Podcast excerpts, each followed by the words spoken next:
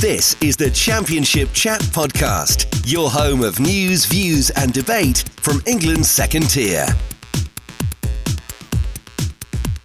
Hello and welcome to the latest episode of the Championship Chat podcast. I'm your host Elliott Jackson and I'm joined as always by George Smith. George, how are you doing? I'm very well, thank you, mate. Not bad at all. Good weekend for me. Watching Wednesday win on the road, so can't complain. How about you? Bad week for me watching Blackburn Rovers lose twice 3 0 on the road. Um, so complete contrasting fortunes to, to you there, getting battered in Berkshire and then uh, not doing too much better on the wrong side of the, the city of Sheffield on uh, Saturday as well. So not a great weekend for Rovers or, or week in general, but I'm glad at least you enjoyed your trip to Bolton. I did indeed, mate. Excellent. Great day out. Great day out indeed. But of course, plenty of good championship action for us to dissect and pick our way through in the next hour or so. Quick reminder to make sure you are subscribed to this podcast feed and make sure you follow us on Twitter and Instagram at ChampChatPod24. A big thank you, as always, to our sponsors, Cards Accepted, for supporting the podcast this season. If you're looking to take car payments with no contract or monthly fees, make sure you visit cardsaccepted.co.uk. They provide a discount on the RRP of all SumUp devices, so make sure you go and check them out for all your business needs. And of course, on today's podcast, George, we'll be dissecting the weekend action as always as Sheffield United move top of the championship. This is the Championship Chat Podcast. And we are going to start at Bramall Lane on our weekend roundup, George, as they beat Blackburn Rovers 3 0 to go top of the championship for the first time since Chris Wilder's days when they were in the championship. Um, in fact, which was a, an interesting stat that I found out on Saturday. They, they were the best team. Obviously, a game I was at, they were the best team from start to finish. They controlled the game. The quality and depth that they've got put the game beyond any doubt when it was at 1 0. Iliman Ndiaye looked so good. He only came on in the 71st minute, but he just looks he looks like a real prospect. And we obviously had pretty much his breakout season last year, but he looks he looks like he's had a, a really good summer. He looks quicker, he looks stronger, he looks more intelligent with his use of the ball. He looks like he can beat four men as he did for the set for the third goal, where he skipped past a few Blackburn Rovers challenges to fire in and he was fantastic. And he only came in on for 20 minutes, and he was man of the match. Uh, Sander Berge, very good as well.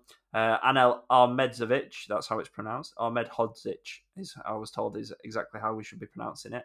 Um, he was quality as well from that right centre back spot. But in fairness, if you if you had his heat map up, he was basically playing like a right winger because Sheffield United had so much of the ball. Blackburn sat really deep as they did at Swansea recently, but the difference was they didn't get up the pitch after the after the move broke down. They didn't then push up and get off or get up the pitch to press. Uh, and equally, Sheffield United moved the ball so much quicker than Swansea do, uh, and they didn't get the first goal either. These were all the crucial sort of things that, that went from at Swansea that didn't at Bramall Lane. And I look at the Sheffield United squad, I just don't see any obvious weaknesses. You like you think of the team that played yesterday, and then on the bench they got uh, Ndiaye, Chris Basham, Tommy Doyle, Rhian Brewster. Billy Sharp's injured, Ciaran Clark's injured. They've got these players to come back to like boost the squad, um, and they had so many options. And James McAtee, another one, didn't get off the bench, and they already had such a strong team out with Reda Khadra and Oli McBurnie up front. McBurnie actually played really well as a number nine, but he did miss a couple of sitters um, to put it to make it more emphatic in his goal drought. He's not scored since December 2020 in the league, George. So that that's a real barren spell for him. But he played quite well as a number nine, I have to say. He held the ball up really well. Um, so it was a good performance for him. First start for Reda Khadra as well, who obviously was on loan at Blackburn last season. He, he I thought, looked quite lively. And had it not been for Kaminski and some really good last ditch tackles from Daniel Ayala, it could have been five or six, if I'm being completely honest. They created an ex- expected goals tally of 4.09. And as I say, but for better finishing or, you know, not as good goalkeeping or defending at the last ditch, it could have been a lot more emphatic. So really impressed by Sheffield United, really impressed by Iliman Ndiaye in particular. That third goal, absolutely breathtaking stuff. And they they already look with the the squad they've got, with the home form under Paul Heckingbottom, they look like they're going to be right there for automatic promotion. Definitely, the home form really is something quite remarkable. To be honest with you, isn't it? They've really made Bramall Lane a not just a fortress, they've made it a place where teams are now intimidated to go to. And Sheffield United, I watched the game against Sunderland on Wednesday night when You were down in Berkshire suffering with Rovers. I watched that game, and even though the Blades weren't at their brilliant best, they were good. They were efficient. They were solid. And credit Sunderland, they made a game of it as well. And I just thought they looked like a team that you know has got the ability to win in a different way. They can dig in deep. They can turn the screw when they need to. And as I said to you, it was Ahmedhodzic that was the real eye-catching player that night. Obviously, it was Ndiaye on Saturday against Blackburn. So it proves that Paul Heckingbottom's got quality all across the pitch. And obviously, United are renowned for their overlapping centre halves and have been for years. But when you've got someone like Ndiaye who's becoming now the the youngster in the championship to watch, he's the flair player, he's the youngster that's going to, you know, effectively, supposedly take this league by storm. It just goes to show what array of options Paul Heckingbottom's got at his disposal. And to be fair, I don't think there are many squads that are as well equipped across the board as Sheffield United are to mount a promotion push this season. They're already proving it after five games, albeit five games, still a long, long, long way to go. But they're setting the pace, they're setting the tone. So they really are looking like a force to be reckoned with. And I mean, you you look at that home record. It's one defeat since Paul Heckingbottom took charge, and that was a last gasp defeat to Reading in a kind of strange sort of game. But obviously, they had the Forest defeat as well in the playoffs. So let's not forget that. But I think it's 17 home games they've now played in the league under Paul Heckingbottom, and they've won 13 of them. And I think it's something like 13 clean sheets as well. So it's it's an unbelievable record. So United looking strong early doors, and to me, the strikers, you know, the the team to beat already. I think they're the ones that are setting the pace, obviously, but they're they're you know they're winning comfortably in games and they're finding the way to do it. And I think the fact that we've seen early doors in the championship, I think across the board, it's been a bit of a sluggish start, hasn't it? The fact that the league leaders have only got ten points after five games, it's a quite a, a you know it's a low tally for the league leaders to have early doors. So it shows that United are head and shoulders above the rest in, dare I say it, a league that this year, maybe early doors, seems to be lacking quality, I think. I don't think the Championship so far is up to its usual standard, proven by the points tally of the league leaders. So United could be in the best possible place this season to get out of this league and get back to the Premier League. But I think just a word on Paul Heckingbottom overall. I mean, when he got the job, the Sheffield United fans weren't happy. They were really uninspired by the decision. Obviously, a few months earlier, they brought in Slavisa Jokanovic. And so were we. I think it's worth saying. Yeah, at the yeah, time. definitely. We, we, we, we shared that view, didn't we? Yeah, we did. I think everybody did, didn't they? It was a really surprise appointment that Sheffield United made. And obviously, when they just lost Jokanovic, which didn't work out, you thought they're going to go for another big, you know, high profile name who knows the championship well. Not that Paul Heckingbottom does obviously managed with Barnsley and Leeds, but wasn't obviously considered as one of the best managers in the business. But I mean, what a job he's doing. He's united the team. He's got them playing with a swagger again. They've gone back to what they used to under Chris Wilder, been playing with an identity, playing with smiles on faces. And the point of the fact is, when you're top of the table early doors, it, it always makes good reading. But the challenge for him now is to keep his foot to the pedal with his team, keep them going, keep them driving. I still think they need another striker just to top agree. up them attacking ranks purely because of the run that McBurnie and Brewster are on. Sharp's obviously sidelined now. But you look at it, it's Ndiaye's place to lose now. He is the one that's leading this line. But for me, they just need a little bit more support at that top end of the pitch. I I don't agree. I think they've got something for every game. I think when I look at that squad, I think, all right, you're playing against a low block, so you need someone that can hold the ball up. Ollie McBurnie. You're playing away from home. You want to play on the counter attack. You need pace. You've got Brewster. You've got um, you've got Ndai and Jai on the break. You need someone to unlock a, a tight defense. You've got McAtee. You've got Khadra as well as another player that can run beyond. I think they've got someone that can do everything. They've got a fox in the box in Billy Sharp when he's fit. They've got every skill set in the attacking sense to to deal with whatever the opposition tries to do. And defensively, I say, Rhys Norrington Davies has been playing left centre back recently because uh, Ciaran Clark and Jack Robinson are injured, and obviously Jack O'Connell has been injured for ages. They, he- he's slotted in perfectly. Max Lowe at left wing back. They've got Jayden Bogle to come back on the right to compete with Baldock. I think it's a faultless squad. I really do. I don't see any holes across in it the now. board. Every I don't think they need a part of that striker squad is there. anymore. I thought they might do, but now they've got. If you think if they're going to play uh, Berge, Fleck, and Norwood as a free, they've only got two spots to fill, and you've got Mhm. Brewster, and Jai McBurnie Sharp when he's fit. There's so many options. So Just- I think it's. it's as- just as the fact that obviously Brewster and McBurnie, they just, you know, they don't score. That's Well, the we don't thing. know that they've about both Brewster, got we? He was injured. He has scored a True, championship but level. it's he just- was, he was it's injured not- last season. He's just one of those. Obviously, there's such a big price tag that was obviously connected with his name, and it's not quite worked out for him. It's a big season for him, as it is for McBurnie. He could easily prove me wrong and get 20 goals this season, but I just think that obviously they've been on such bad runs for quite a while that they need somebody to come in and just ease the burden potentially on Ndiaye, who is, you know, he's still a baby sort of thing. He's still got a, a long way to go in his development, and you can't be just solely reliant on him, especially with Billy Sharp sidelined as net as well now. So it's certainly something that I think Paul Heckingbottom should be looking at. But I mean, across the board elsewhere, I think they're they're perfect. Obviously, will they keep Sander Berge? That's the big thing, isn't it? They've got to keep hold of him with just what nine, ten days to go until the window shuts, give or take. So could be a big, big week or so for the Blades. But if they keep him, that that's as good as you know making a new signing almost. So they should be up there this season. They're setting the pace early doors. They're looking good, and let's be honest, to have taken six points in the space of four days at home against two sides that overall have had relatively good starts, it, it shows they're not to be messed with. Yeah, just quickly on, on Rovers, obviously a really bad week for them. I, I have to say they were absolutely abject in midweek against Reading. They got absolutely bullied uh, in Berkshire, and Sheffield United with a better side yesterday as well. There was a, a it was a lifeless first half performance. They they were better for about fifteen minutes after half time after they changed formation, but the second goal just killed any hope. And from then on, it was it was again routine as the first half was.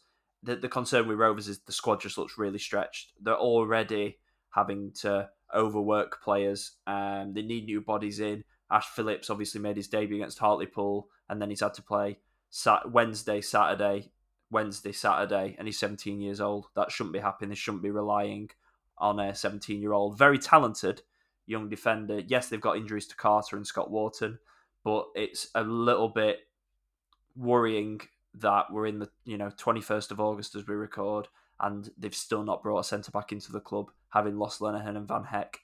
Um, of course, there is a deal agreed for Sepp van den Berg, but they're still waiting for that to get signed off by Liverpool because um, they've got injuries themselves.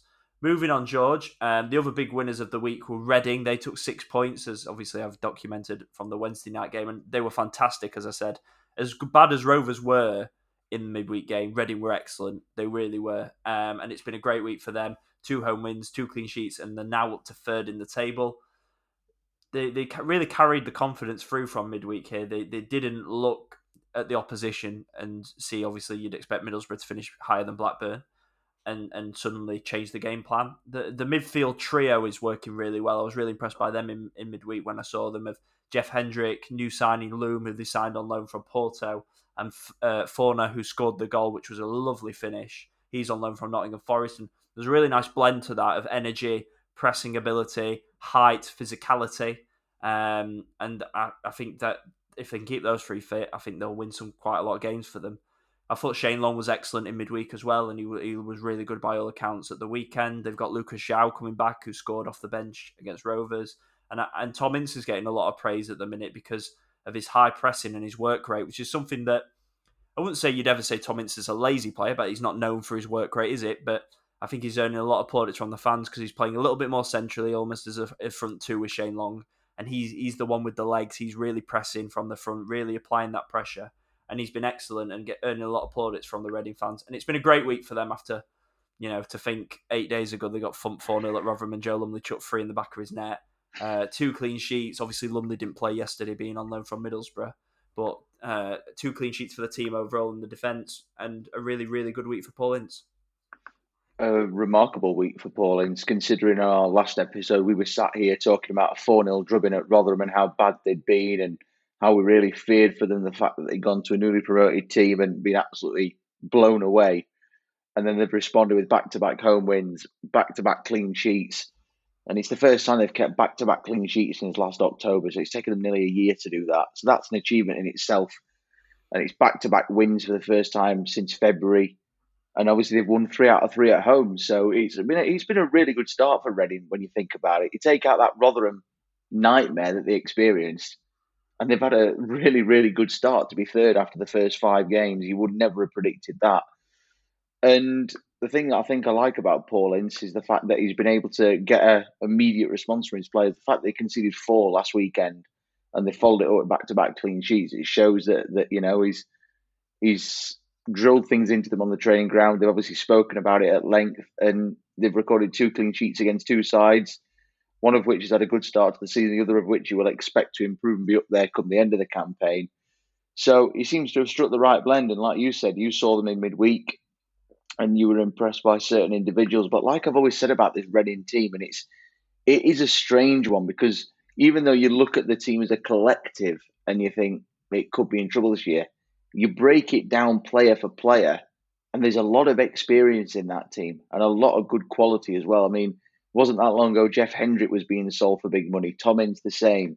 Shane Long's vastly experienced. Junior Hoilett, he's always got a trick in his locker. Lucas João on, on, Wednesday night. Luke, really good as well. Yeah, Lucas João, we know what he's capable of when he's fit and firing. So, you know, break it down player for player. Reading have not got a bad bad team. So maybe Paul Ince does deserve a little bit more credit than he's been worthy of in, in the last few weeks. But you always wonder, though, in the back of your mind, is this just a flash in the pan? Are Reading going to begin to spiral down the table and do what everybody's predicted them to do from the start of the season? But on this evidence, certainly at home, you know, they've got reason to believe that they can compete higher up the league this season. I mean, three three wins out of three at home, that, that's a really, really good start and not to be sniffed at. Only conceded one goal as well during that time. So take out the Rotherham nightmare. Reading have had a really, really good start. I know they lost at Blackpool on the opening day, but that was only by the odd goal. So, you know, overall, I think Paul is getting things right. He seems to have struck a good blend. Like you said, the midfield three seems to be working. And the lad on loan from Forest, Tyrese, is it Fonra? Fonra? Fornah. I, I, I, I mean, he the way he struck that ball in against Middlesbrough on, on Saturday, what a strike that was. That was as sweet as you're ever likely to see and left Bazunu, um, Bazunu Zack Steffen rather, with absolutely no chance. So yeah, Middlesbrough, obviously for them, it's it's been a worrying start. I think we can all agree on that. They are, you know, they're not playing particularly well. Chris Wilder obviously kept them in the dressing room quite um, for quite a while after the game on Saturday. Made that clear in his TV interview after the game that he wasn't impressed. Obviously, they chucked it away late on at Stoke in midweek, and we sit here five games in with them only one of two sides without a victory in the whole league, and the other side is Coventry, and they've only played two matches. So it does paint a pretty bad picture of the start that Middlesbrough have had, and they'll be bitterly disappointed with three points from their opening five games. So they've got a lot of work to do. They desperately need bodies through the door. Obviously, they've strengthened their attacking line with the signing of Rodrigo Muniz on loan from Fulham this morning as we record on Sunday evening. So hopefully it's a, a sign of improvement in the attacking department. But I mean, Chris Wilder, I mean, for, for a manager of his capabilities, I think he'll be very disappointed with the start that his side have had. They've got to improve. They've got to improve quickly. Otherwise, you know, people are going to start to mount a lot of pressure on them to turn things around quickly, which things can happen quickly in the championship. We know that. But uh, I mean, three points from the only five, it's, it's a very, very poor start for Borough. It really is. As you say, one of only two teams in Coventry have only played twice. So, really, the, the only team outright that hasn't won properly. Um, it's not happening for them. They just don't look settled. I feel like last season you knew what the starting 11 was going to be. And we looked at it and thought, right, if they can add a couple of strikes at the top end of the pitch and keep the rest of it the same, it'd be great. But they they I don't really know what the team's looking like week to week. Sometimes it's Mowatt in midfield, sometimes Crooks is playing, and sometimes he's not. He was on the bench and has been for the last couple. Um, it, it's it's the back three. It's not settled. Marc Bola's played at left centre back. Dael Fry's played there. McNair's played in midfield. He's played at centre back. Lenihan's played on the right. He's played in the middle.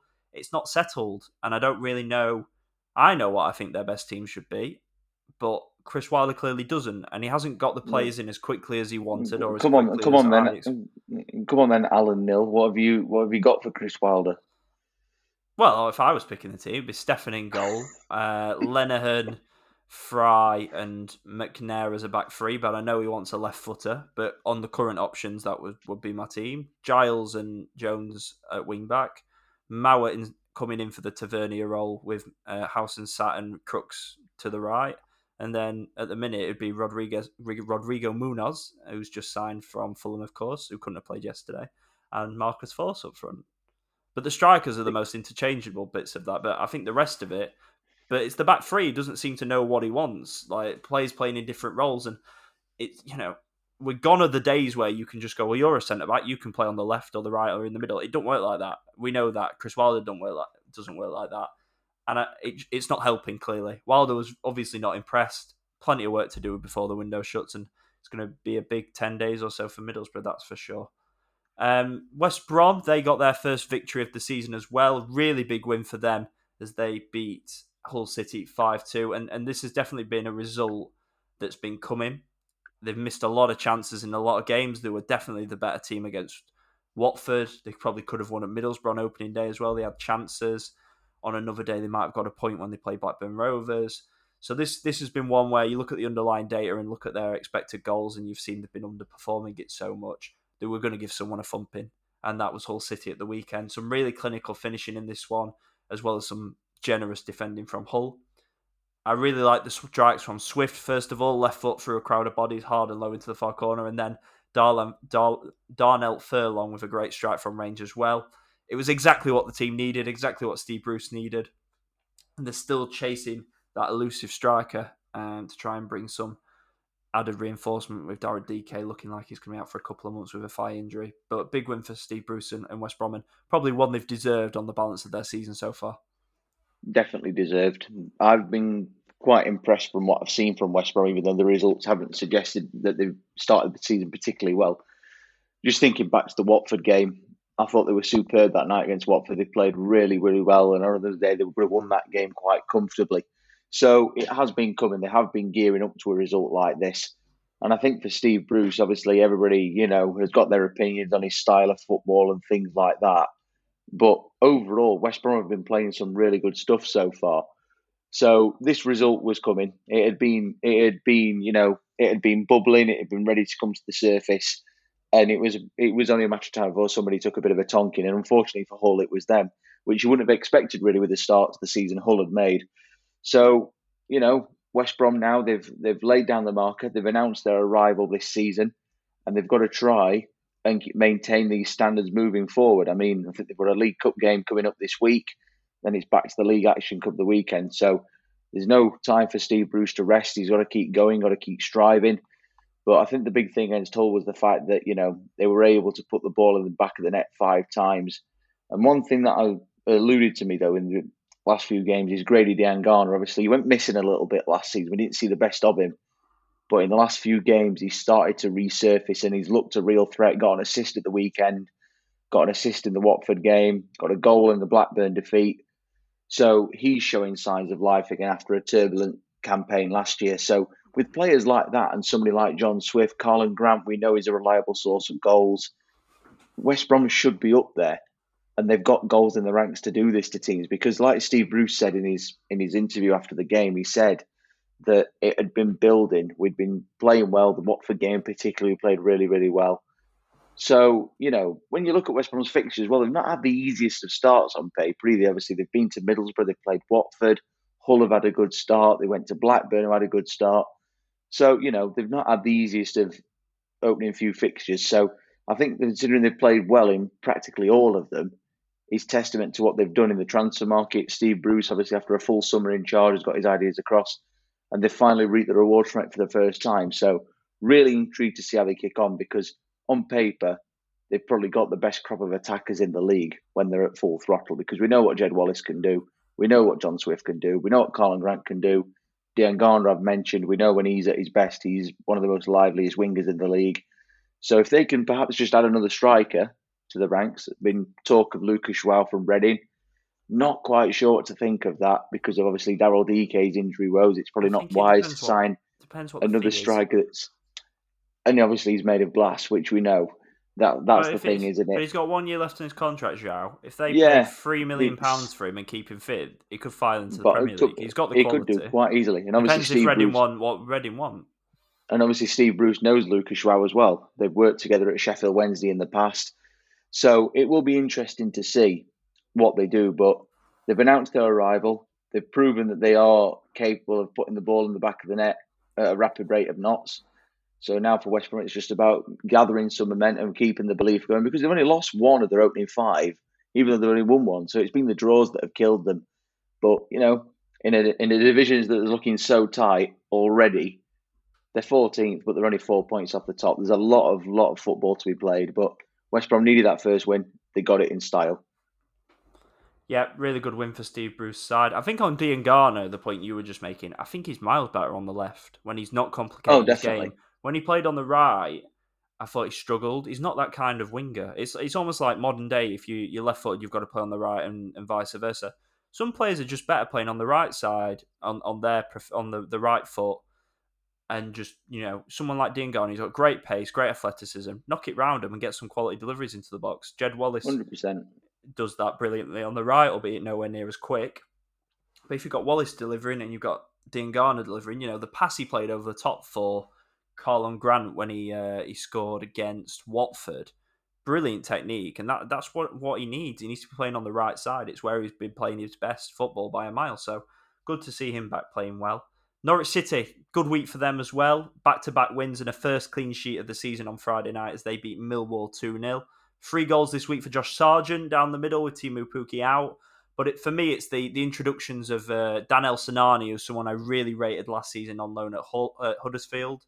He did really well. Um, set up the opener in this one with a lovely little deft interchange with Sargent and laid him for on goal. Good finish. And Kieran Dowell as well. Both players coming in, they've just added creativity um, from central areas and from out wide on the right in terms of Sinani. They start the season with players like Rashica out there.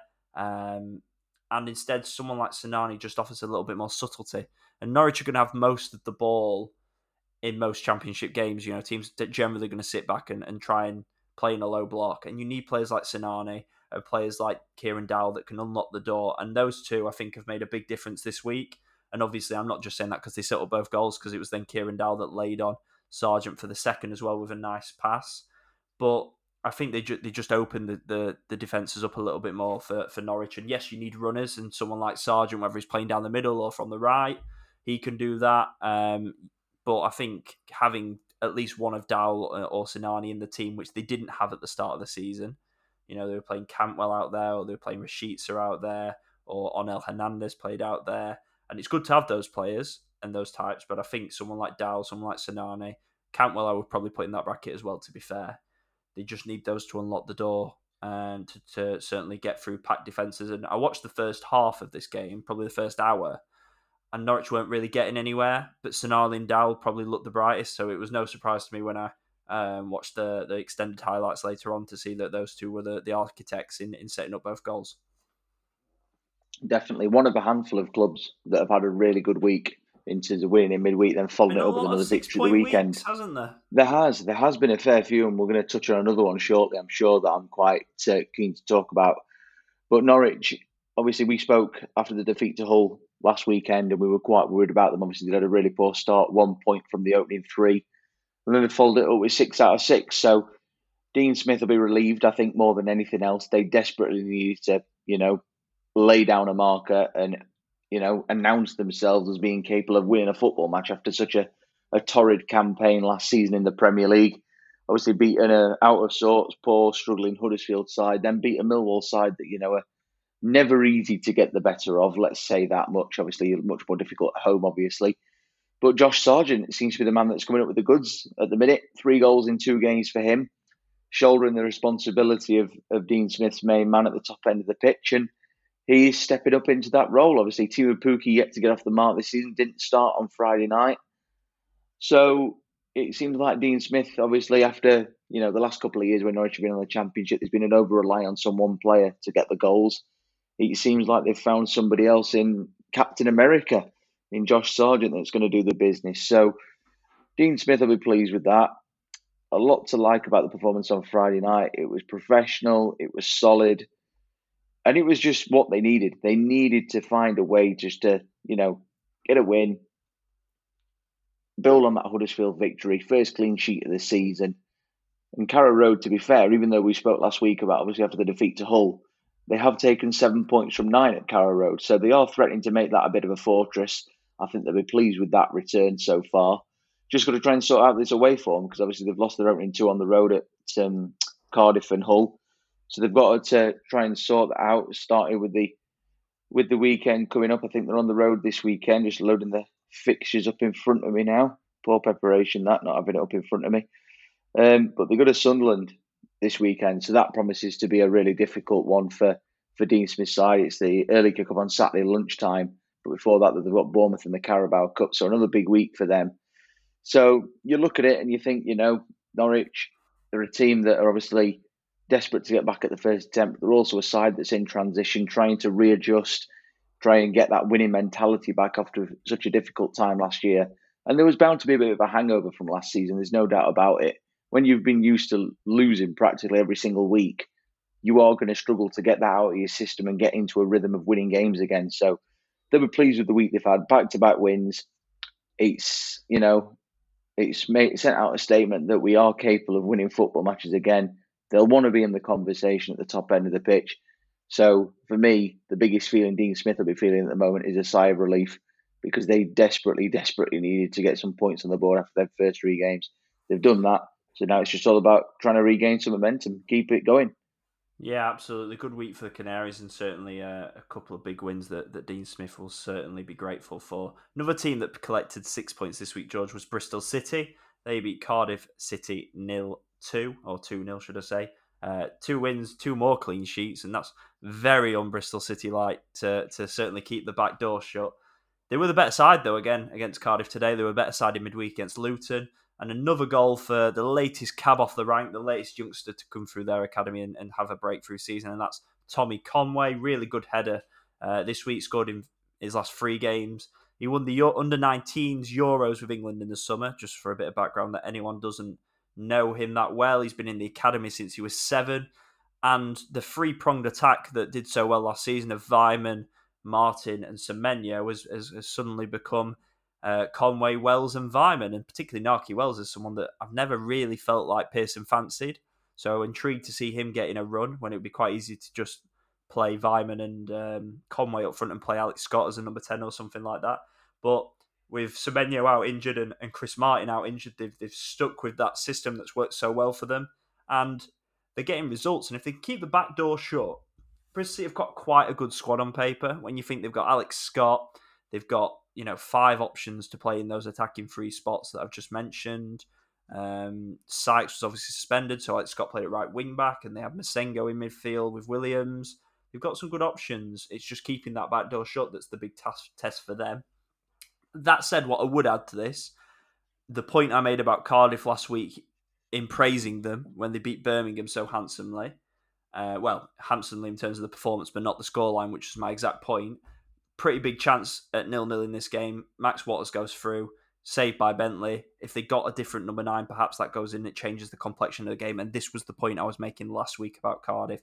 Whilst praising the performance, and they were excellent against Birmingham, they need another number nine, I think, to, to take the chance because they're not going to have that much dominance in every game. And obviously, with this one at nil nil, championship games are defined on such small margins that could have changed the game. But Bristol City were good value like what I'm seeing from Conway, like how Pearson's trying to bring through the younger players and bring down the average uh, wage bill and uh, spend of the squad. So positives for Bristol City, a good week for them.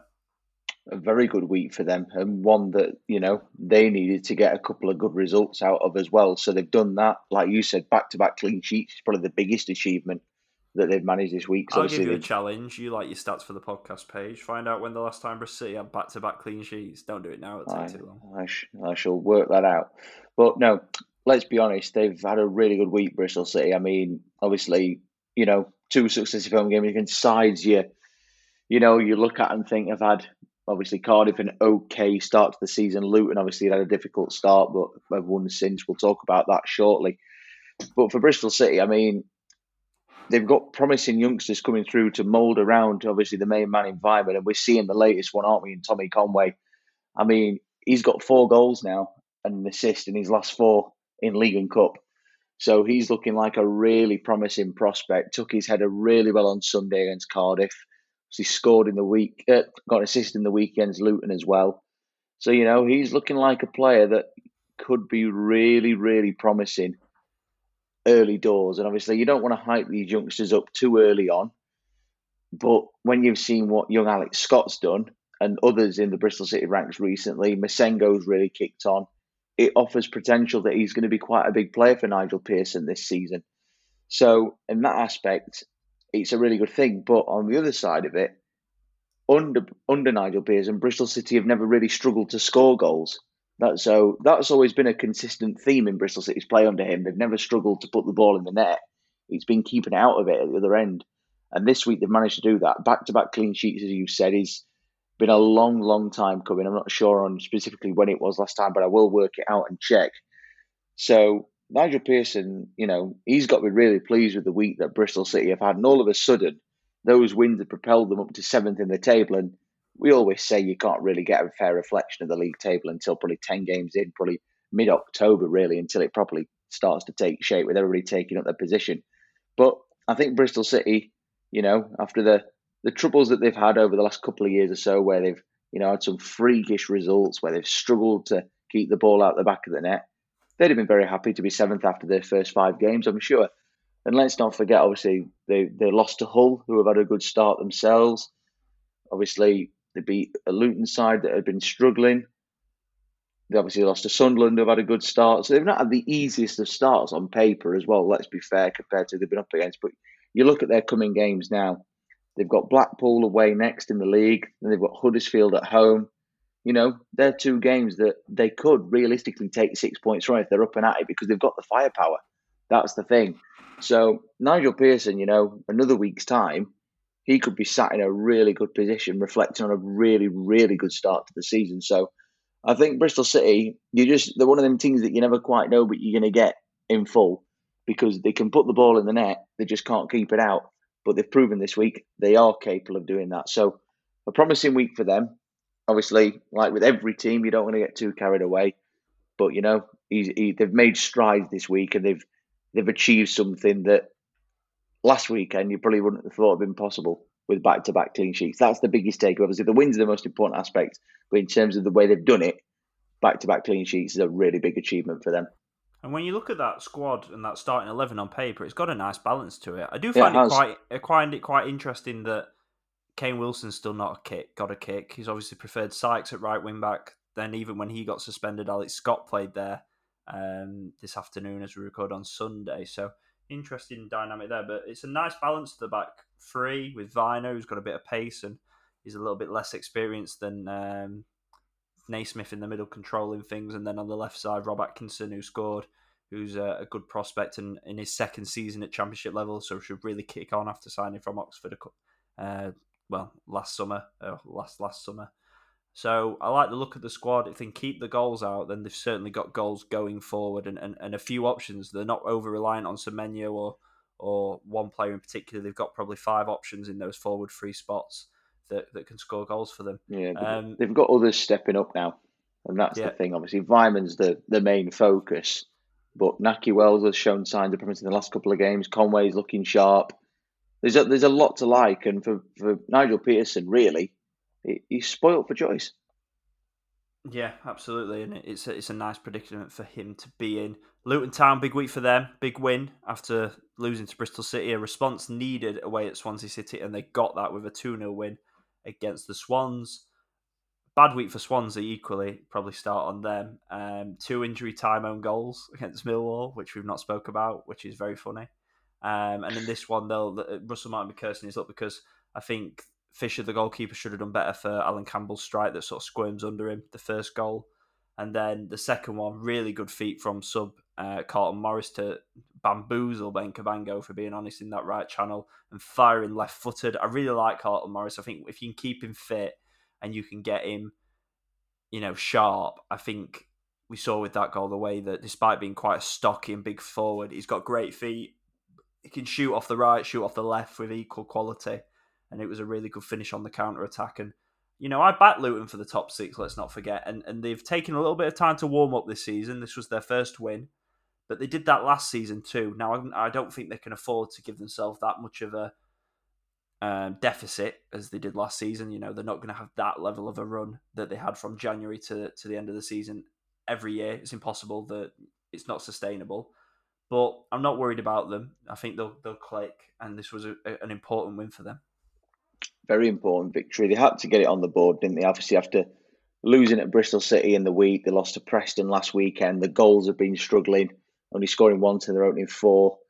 Obviously, dumped out the Carabao Cup by Morecambe as well. It was a, you know, for a side that finished in the top six last season, it was a really difficult start for Nathan Jones and Luton. But they went to Swansea, put in a professional away performance, got the job done, took the three points up and running. So for them, it was a really big win, a really, really important one because obviously, you know, when you've played your first four games and you've only scored one goal, it, it is a concern and, and questions do start to mount and doubts begin to be raised. But you never ever doubt a Nathan Jones team. You know that Luton will click, like you've said. They've made quite a few additions this summer. It's always going to take time to bed it all together. Obviously, Carlton Morris up and running now, so that's a weight off his shoulders. And, you know, Luton will kick on from here. They're not going to be a team that's going to be in trouble this season. Can they mount a top six push? I think they've got as good a chance as anybody because, as I've said earlier on, I don't think the standard, certainly so far, that has so far been set has been as good this season as we've seen in recent years, highlighted by the league leaders after five games have only got 10 points. So it, it suggests that there really is going to be a very open battle in this promotion race this season. So I think Luton, considering we've we've really praised West Brom a few minutes ago, West Brom are only a point better off than Luton. So Luton, yeah, they'll be disappointed that they've only won one of their opening five, but in compared to those around them, it's not exactly a disastrous start. They're up and running, so the task for them now is keep the foot to the floor, build on it, and as well as that, obviously, let's not forget it was the first clean sheet away from home this season as well. So good positive away performance all round for Luton. And we know Nathan Jones, we know what his teams are like. They're always going to be, you know, hard to beat. They work hard, they frustrate you. And they've gone to a team like Swansea, who, let's be honest, even though their home record has been dire in the last few months, you know, Swansea not a bad side when they're when they're up and at it. So big win for Luton. Just got to make sure now that they maintain these standards and kick on. Two 1 0 wins to round us off, starting with potentially the beginning of the end, in my opinion, for for one championship manager, and that's that's Michael O'Neill. Stoke were beaten 1 0 at home by Sunderland. Credit Sunderland first and foremost. They're adapting so well to the to life in the championship, as, as I think everyone expected them to, because they had a championship manager in League One last year in Alex Neil. I still go back to some Sunderland fans, and I know it's a small minority, and I know the hindsight's a wonderful thing, but the idea that Roy Keane was ever going to be a better appointment than Alex Neil, and some fans thought that it was almost rude to suggest that Alex Neil was a coup. Well, I mean, I think he's proven that he was an absolute coup for them to get him in. He's been brilliant, and the trio of Simms, Pritchard, and uh, Ross Stewart. It's so dangerous. I like it so much. There's a great blend of everything that you want in an attacking trident in that those three. I do think Joe Bursik should have done better with the goal, though. He gets a good hand on it, should really push it wide. But having lost Daniel Ballard, who was their probably their biggest and most eye-catching summer signing uh, expense-wise, they've lost him to a an injury that's going to be a couple of months at least. They've had to readjust. Luke O'Nien's gone into the back three, and the first clean sheet of the season follows it. So really good for them to readjust and, and adapt.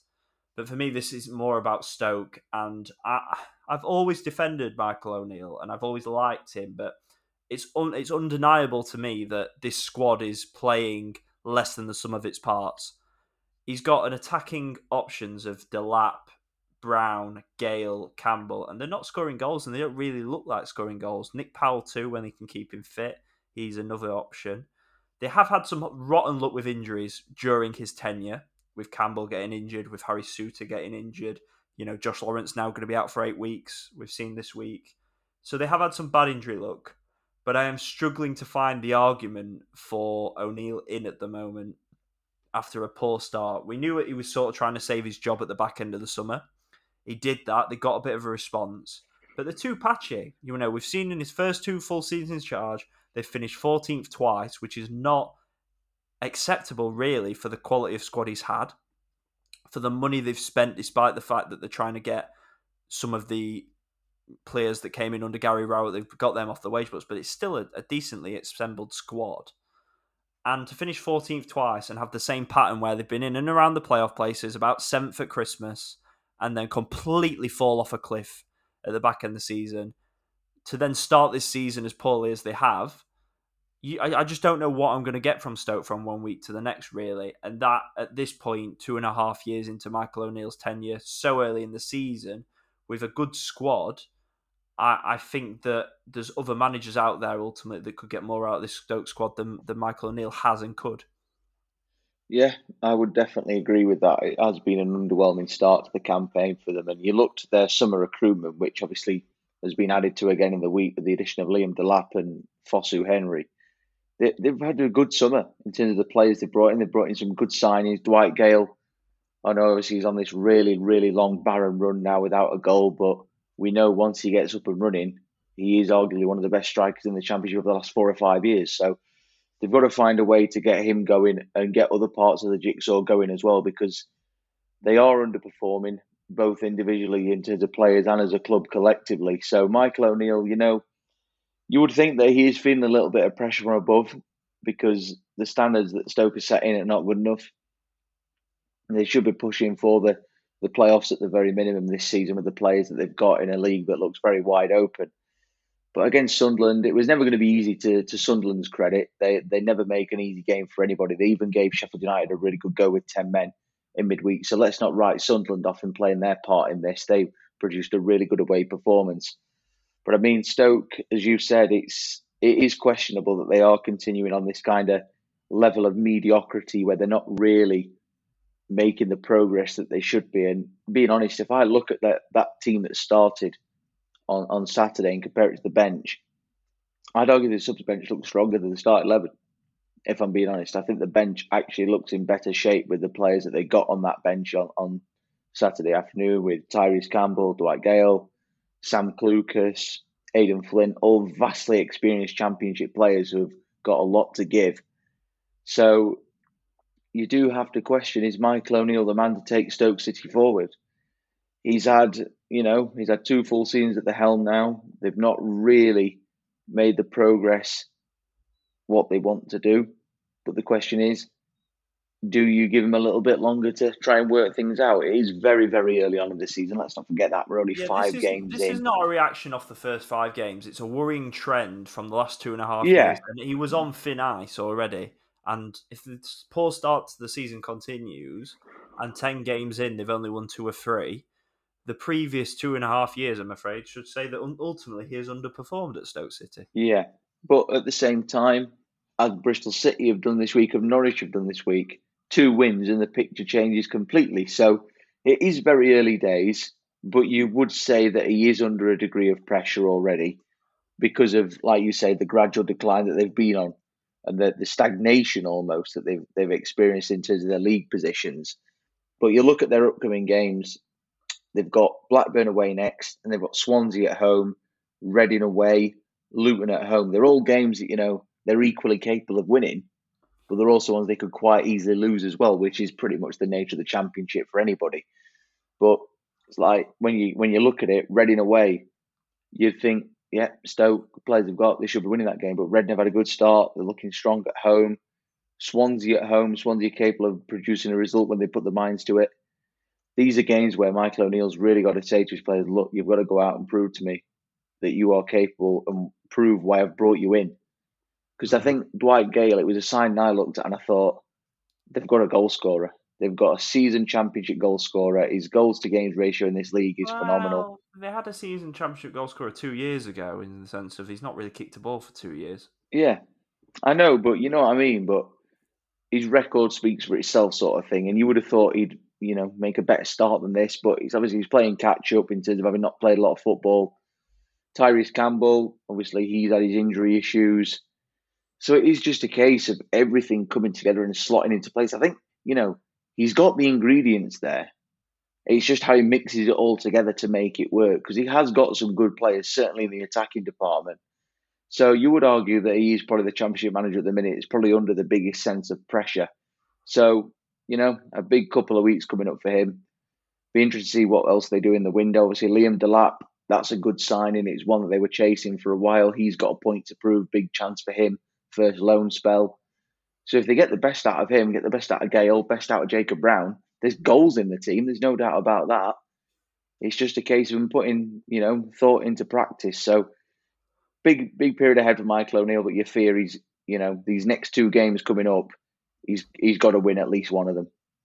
Definitely, and they go to Blackburn next Saturday as well, so that'll be an interesting game. Yeah, then Swansea. Uh, yep. Birmingham nil, Wigan one. Final game of the weekend. Brilliant win for the Latics after being down to ten men for nearly the majority of the game. Could John Ruddy have done better for the winner for Nathan Broadhead's shot? I thought it went in quite central. I thought so. I I said that at the time when I saw it. I thought keeper of his experience should be doing better. to be in that game on the high extended highlights I watched that, that I thought Ruddy could have done better with, and I've never been that convinced about him. I, I yeah. kind of prefer Neil Etheridge if I'm being honest, but I don't think that's a very popular opinion amongst Birmingham fans. I don't think Etheridge mm. has been brilliant for them, but I've never been sold on Ruddy, and I remember how good Etheridge was at Cardiff. Yeah, I would agree with that. Good to see Charlie Wyke back on the pitch. That that was probably the feel good story of this game. Back yeah, on the pitch, definitely set, setting up the winner. See. And and funnily enough, Wigan ended the game with a higher expected goals tally than Birmingham, despite being down to ten men for the majority of the the game. So I think that shows that Birmingham really struggled dealing well, having the man advantage almost. They struggled taking the the game to Wigan, um, having earned a really really good point in fairness against against Watford in the week it's not been a bad start for John Eustace, but it's been a really good start for all the recently promoted teams, hasn't it? Obviously, we'll touch on Rotherham shortly in the draw section, but they've only lost once. Uh, Wigan have only lost once as well. I think Sunderland have as well, if that's correct. No, Wigan's still unbeaten so far. Wigan's still unbeaten. So... Well.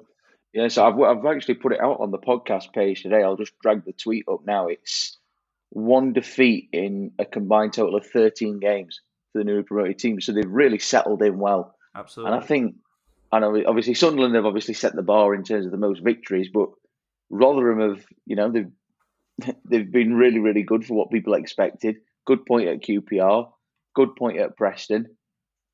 If you'd have offered any Rotherham fan two points from those two games, they'd have, took, they'd have taken that. And just a word on um, Ogbene as well, looking really sharp. Another goal for him at the weekend. And you know, window, Rotherham they want the window to shut, don't they? They do. They have got a. Um, you know, they're at risk of losing a few more of their key players, Ogbene, Wiles, Dan Barlaser. I mean, Paul Warne, again, proving what a good manager he is. They've had a really good start, Rotherham. Just to, you know, put a few more building blocks in that team, and they've got a good, good chance of survival this year, definitely. Yeah, so in terms of the draws, obviously, touch there, QPR one, Rotherham one. I do think QPR probably had enough chances to win it by the end, um, but they've only got one win from their first five league games as well and cup game as well. So Michael Beale, not the or Mick Beale as he prefers, not not the best start to life there. The the game of the weekend, George, was probably Burnley three, Blackpool three at Turf Moor. Brilliant comeback from Blackpool. It was a, a six goal thriller that really had a bit of everything. Um, some sloppy defending, I have to say, from Burnley in the second half to give away the goals. And Blackpool probably should have won it in the end. C- can we talk about that touch from Jerry Yates to flick it round the corner, and then obviously the shot was saved by Muric or it just went over the bar. But he let it run and then flicked it with his back leg around the defender. It was sensational. If, if like, I know it sounds stupid, but if Messi had done that or Mbappe, everyone would be going wild. It was unbelievable. That's Jerry my Yates. line. That's my line, the match of the day comparison line. Yeah, I don't like using it really because I think it's overused, but it was sensational that touch around the corner. Um, obviously, a brilliant strike from Josh Brownhill as well to open the scoring. I don't think it was a red card for for Sonny Carey. I'm going to say it now. I, I, I don't think that's a red card. It was very similar to one I watched. I was watching Newcastle Man City early, which was a really good game, and Trippier got sent off for a very similar tackle, and it then got rescinded by VAR. I, I don't think it's a red card. He's not out of control. It's very cynical and it's a yellow card, but it's not a red card. Matson's definitely was because he, he gets up and just completely shoves him over, and it's it's a ridiculous reaction. But I don't think it's a red card for Carey. I, I don't at all. Um, but unfortunately, well, unfortunately for Blackpool, he was sent off. But that was a great game at, at Turf Moor, and Burnley kind of playing themselves into trouble, and then seemed to really drop the intensity second half, and, and Vincent Kompany seemed to agree. Uh, and then this is becoming a regular feature on the podcast. We've not had much chance to talk about Preston North End this season because it's their fourth nil nil of the season. Nil nil with Watford this time. It's five without conceding, which is the positive. And equally, I'm I'm adamant they're going to batter someone soon because their expected goals tally is, is through the roof. Um, why I don't Emil Riis being on the bench is a bit of a weird one. Obviously, the speculation he could go. Middlesbrough were linked in the week. I'm not sure there's any legs in that really. I don't think Middlesbrough would pay the sort of money that Preston would want to get him out. So playing Daniel Johnson sort of up front with Troy Parrott is not going to help with the goal shortage. But they're keeping it tight at the back, which is doing really well. Uh, and then from a Watford point of view, obviously they've lost Emmanuel Dennis. It looks like Ismaila Sarr is going to go to Aston Villa now. And obviously they've rejected two bids for João Pedro from Newcastle United as well. Uh, Keinan Davis has come in, but he's not match fit. And there's some discussion that Cameron Archer will be coming in on loan to compensate as part of the deal that we'll see Sarr go to Villa. So that would be a good signing as well. But uh, Rob Edwards having to pretty much rework his, his front front three. Um, if he can keep João Pedro, I think that would be a really good bit of business for them and, and really important. But a good weekend in the Championship once again, and, and that rounds up our weekend action. This is the Championship Chat Podcast. Moving on to our shocks and bankers now, George, to round off the pod. Who have you got for this weekend coming up? Well, I was debating in terms of a banker, in terms of result, in exchange for result, going for just something else and just tipping a Preston clean sheet, to be fair. But I am going to go for Rotherham United as my banker this weekend at home to Birmingham. Miller's had a really good start. Obviously, crushed Reading in the last home game, and you know, been a lot to like about the start they've had under Paul Warne. So Rotherham for my banker this weekend. In terms of a shock, I've struggled to pick one out this weekend, but I'm gonna. You know what? Gonna, I was the opposite. I had loads of potential Really? shocks and struggled for a banker. well, in terms of my shock, I'm going to go for Wigan to beat Burnley. That was one of the Another, ones that I nearly picked. another, another Lancashire derby for Burnley. So, you know, Mm, Wigan, reasonably good start to the campaign. They've played some decent stuff, obviously, a good away win at the weekend. Burnley, they're playing well, but they're just lacking that killer instinct to get over the line. Obviously, scored three at the weekend against Blackpool, but still wasn't enough. And after obviously dominating that opening game at Huddersfield on the first night, which seems weeks ago already, they've not really flexed their muscles fully to win a game yet. So I fancy Wigan, who I think have taken two points from two in their first two home wins, so they're still chasing that first home win. So fancy Wigan to get that one. But Rotherham for the banker, Wigan for my shock. So two of the newly promoted sides going to hopefully continue their good starts. I nearly went for both of those in the same order, particularly the Wigan one as a, a shock. But I went for for my shock. I'm going for Sunderland to beat Norwich um, at the Stadium of Light. I just think that despite Norwich getting the two wins over the line, I think they've looked a little bit nervous and edgy still. I still think they're trying to find the confidence and they need to play into it. And I think Sunderland are just playing. Have got more confidence at the minute. They've got more momentum. They're playing on, on cloud nine a little bit at the minute, and then they're just not scared of anyone. And I think they'll get right in the faces of, of Norwich. You know, you think of the two performances they put in so far at home against Coventry and against QPR. They were the better team in both, certainly for large portions against uh, Coventry and, and absolutely battered QPR. And it, but for a late rally to get a point, they would have won that game. So I'm going to go for them to beat Norwich, and my bank is going to be Middlesbrough to beat Swansea. Given that Middlesbrough haven't got a league win yet, that's a little bit controversial, but I just think they're due a win, and I think Swansea have been pretty poor at the start of this season, and the sort of team I think might roll over a little bit. And I think you know Chris Wilder's promised to shake things up this week, and I just think after a bit of a rollicking, and I think it's it's nice opposition for them at the Riverside to potentially beat. You know they haven't had easy opposition at home. It was the home form that was so excellent last season, and you know draws against West Brom and Sheffield United is not a really a bad start, is it, at home to the season? So it's not like they're particularly struggling at home yet. So I think they might get get get that uh, get that first win and beat Swansea as my banker, and my shock is Sunderland to beat Norwich City. And that marks the end of this week's Championship Chat podcast. Please make sure you are subscribed to this podcast feed wherever you get your podcasts from, Um, and you'll get the latest episode every single week. Make sure you're following us on Twitter and Instagram at ChampChatPod24 as well. A huge thanks, as always, to our sponsors, Cards Accepted, for their support this season. Make sure you go and check them out at cardsaccepted.co.uk. Thank you for listening, and we'll catch you again next week for another episode of the Championship Chat Podcast. This is the Championship Chat Podcast, your home of news, views, and debate from England's second tier.